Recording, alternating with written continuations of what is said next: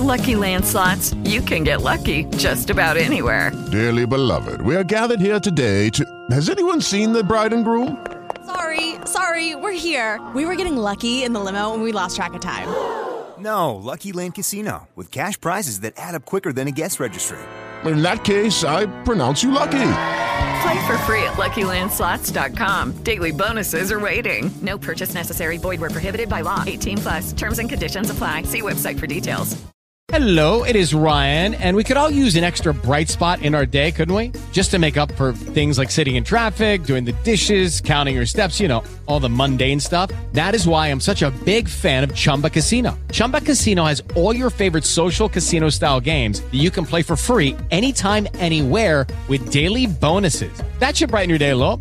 Actually, a lot. So sign up now at chumbacasino.com. That's chumbacasino.com. No purchase necessary. VGW Group. Void were prohibited by law. See terms and conditions. 18 plus.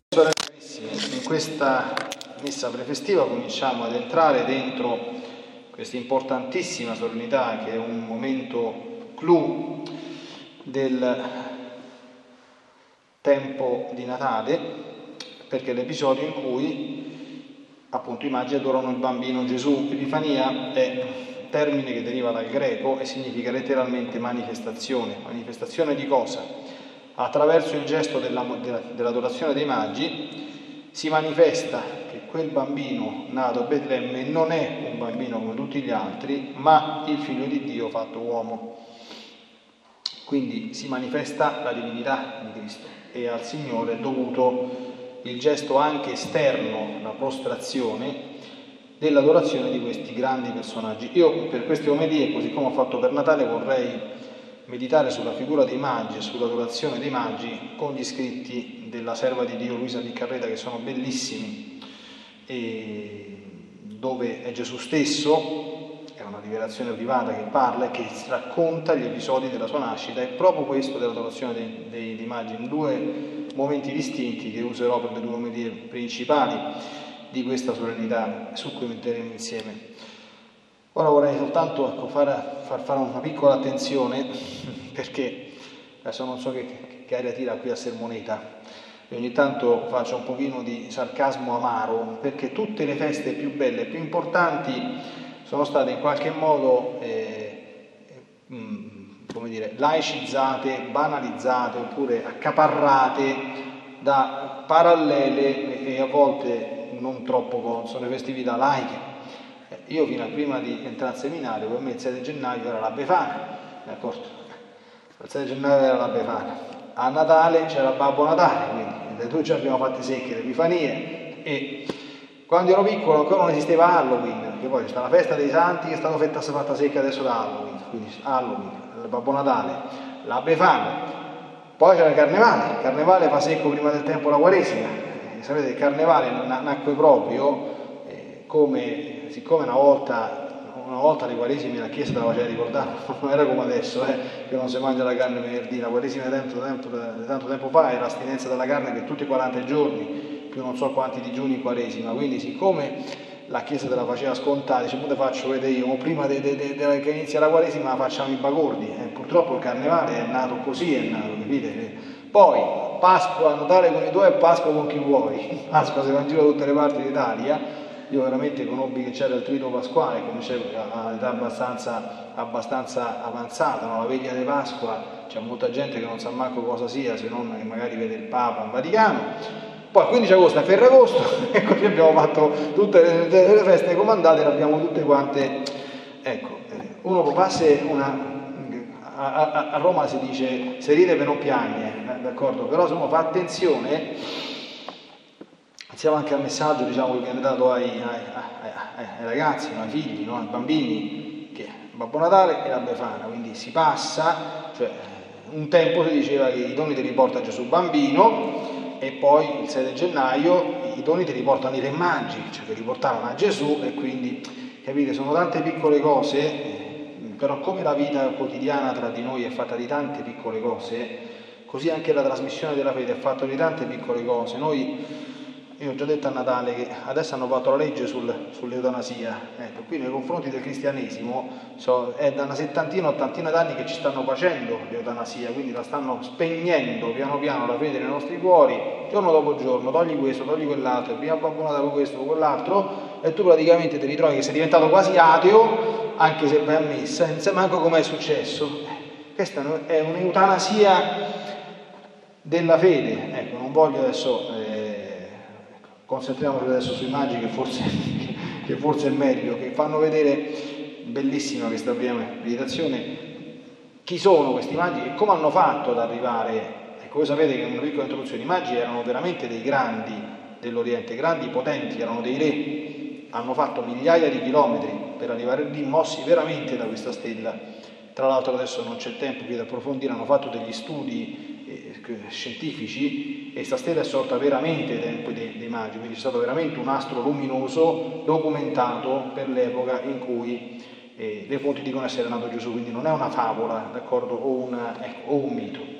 Allora, cosa dicono questi scritti su cui concludiamo le nostre riflessioni? Gesù dice così, poi vennero i magi e di essi mi servì per manifestare ai popoli la mia venuta sulla terra. Quello che abbiamo detto, attraverso l'adorazione dei magi il mondo sa che Dio è sceso sulla terra. La stella fu vista da tutti, che fu un fenomeno pubblico, eppure tre solo si muovono, fanno attenzione e la seguono. Che significa questo fatto? Ciò dice che tra tutti solo loro possedevano un certo dominio di loro stessi, che formando un posticino di vuoto nel loro interno, oltre alla vista della stella, che la videro tutti, sentirono la mia chiamata che faceva l'eco nel loro interno e non curando né sacrifici né dicerie né burle, partivano per un punto ignoto. Poi ci torniamo meditando qualche piccolo passaggio. Eh? Nulla curando e dominando loro stessi, seguirono la stella unita alla mia chiamata, che più che stella parlante risuonava nel loro interno, li illuminava, li allettava e diceva tante cose di colui che dovevano visitare. Ed essi, ebbri di gioia, seguivano la stella. Vedi dunque che se per il gran dono dell'incarnazione ci voleva una vergine che non avesse volontà umana, Madonna ha fatto sempre solo la volontà di Dio, che fosse più di cielo che di terra, per manifestare negli uomini ci volevano, attenzione, uomini che avessero il dominio di loro stessi, che formassero quel poco di vuoto nel loro interno per far risuonare l'eco della mia chiamata. Ma quale non fu la loro sorpresa nel vedere fermarsi la stella non sopra una reggia, ma sopra una vile capanna. Non sapevano che pensare e si convinsero che c'era un mistero non umano, ma divino. Quindi si animarono di fede ed entrarono nella grotta e inginocchiandosi mi adorarono. Attenti, e come piegarono le ginocchia, io mi svelai e feci trasparire dalla mia piccola umanità la mia divinità e mi conobbero che ero il re dei re, colui che veniva a salvarli, e loro pronti si esibirono a servirmi e a mettere la vita per amore mio. La mia volontà si fece conoscere e li spedì di nuovo nella loro regione per farli essere in mezzo a quei popoli i banditori della mia venuta sulla terra. Vedi dunque quanto è necessario il dominio di se stessi ed il vuoto nel cuore per far risuonare la mia chiamata ed essere idonei a conoscere la verità e a manifestarli agli altri. È bellissima questa considerazione. Se uno legge, tanti padri della Chiesa hanno fatto omelie simili a questa sulla visita dei magici. Cosa hanno fatto? Qual era la differenza tra questi uomini e gli altri? Il dominio di se stessi, tre volte ripete Gesù questa cosa, e il vuoto nel loro interno. La stella l'hanno vista tutti, ma i magi, vedendo quella stella, si sono sentiti interiormente muovere a dire seguila e vedrai dove ti porta. E vedete quando Gesù dice non curando sacrifici, ci rendiamo conto che significa fare un viaggio dalla, da da, da, dalla Persia alla Terra Santa duemila anni fa? Abbiamo sentito nella prima lettura, scuole di dometrale e di, di, cammelli verranno ad adorarti. Immaginate quando sono entrati questi a, a Betlemme, no? Cioè, insomma, eh, era una corte di re, 100-200 persone al seguito, probabilmente forse anche di più, capite? E immaginate, dove vai? Dobbiamo andare a seguire il re di Giudea perché è nata la stella. Forse a quei tempi non esistevano i telefoni, nessuno ha chiamato il 113, no? immaginate insomma eh, le reazioni delle persone circostanti, no? Non importa niente, né delle dicerie né delle burle partivano per un punto ignoto. Ecco, questa è una cosa fondamentale, cioè per incontrare Gesù ci vuole il dominio di noi stessi, cioè la capacità di essere presenti e padroni nei nostri atti e quel vuoto interno nel cuore, questo l'ho detto anche a Natale, cioè creare quelle situazioni di silenzio esteriore ed interiore dove noi possiamo sentire la voce di Dio, altrimenti non si sente e se non la senti non ti muovi e se non ti muovi non lo incontri, se non lo incontri non lo conosci, se non lo conosci non lo ami, non lo servi.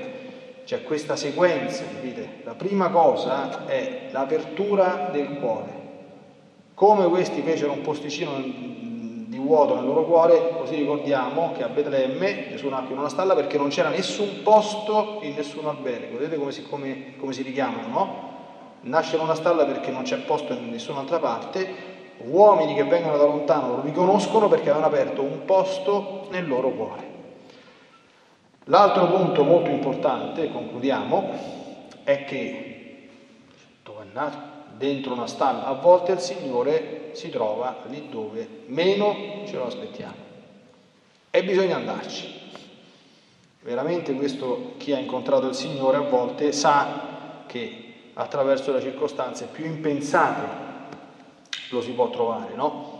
Io ho raccontato altre volte sapete che molte mie cose vanno online, molte cose che faccio sui, canali YouTube, a me c'è sta gente che mi ha raccontato, io ho fatto tutta una serie di, di, di catechesi a suo tempo sui dieci comandamenti, dove si parla anche del sesto comandamento, quindi della castità, della purezza, eccetera, eccetera, io venni a sapere che una persona si era convertita ascoltando la mia catechesi sulla purezza, perché poi era andato su YouTube a cercare, capito, le cose contro la castità. E anziché uscirgli un video brutto è uscita la facciona di Don Leonardo che parlava della castità, immaginate questo che faccia che faceva mentre stava sentendo, è arrivato fino alla fine e quel giorno, capite, tu puoi immaginarti che il nostro Signore ti aspettava su YouTube nel 2017, che capito, mentre tu stai facendo una ricerca di questo genere, che anziché trovare quello che cerchi trovi la predica sulla purezza, capite? Il nostro Signore si può nascondere anche lì, altro che la capanna di, di, di Betlemme, no? E l'ultima cosa è che quando lo vedono, attenzione, piegano le ginocchia, allora quanto è importante il gesto dell'adorazione esteriore.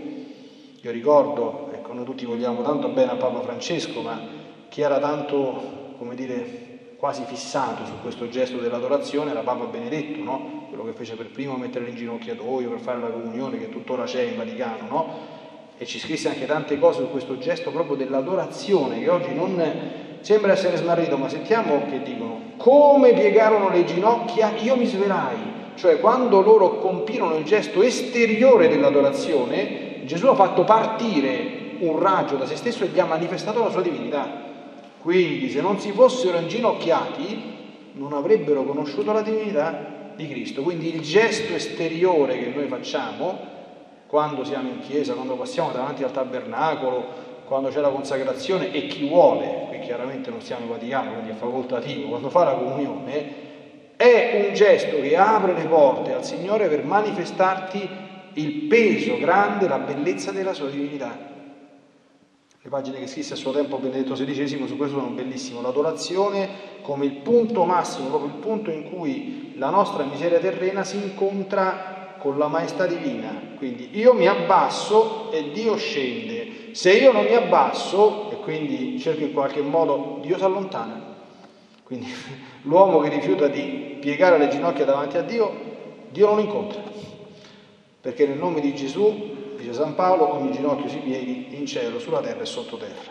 Ecco, queste sono soltanto delle suggestioni, però a mio avviso molto molto belle. Quindi creare quei vuoti del cuore seguire quando il Signore ci chiama, i richiami della grazia, che sono sempre molto molto delicati, eh, molto delicati, essere consapevoli che il Signore ci incontra dove Lui sa e dove Lui vuole, basta che noi teniamo le porte del cuore aperte e quando stiamo davanti a Lui non avere paura, non vergognarci anche di adorarlo, sapendo che quando faremo questo la sua divinità si manifesterà pienamente a noi il nostro cuore sarà pienamente confermato nella fede, nella divinità di nostro Signore Gesù Cristo, unico Salvatore.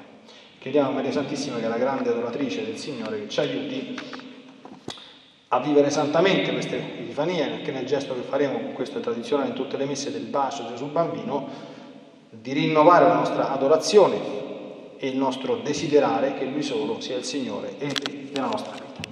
Siamo lodati Gesù e Maria. Don't you love an extra $100 in your pocket?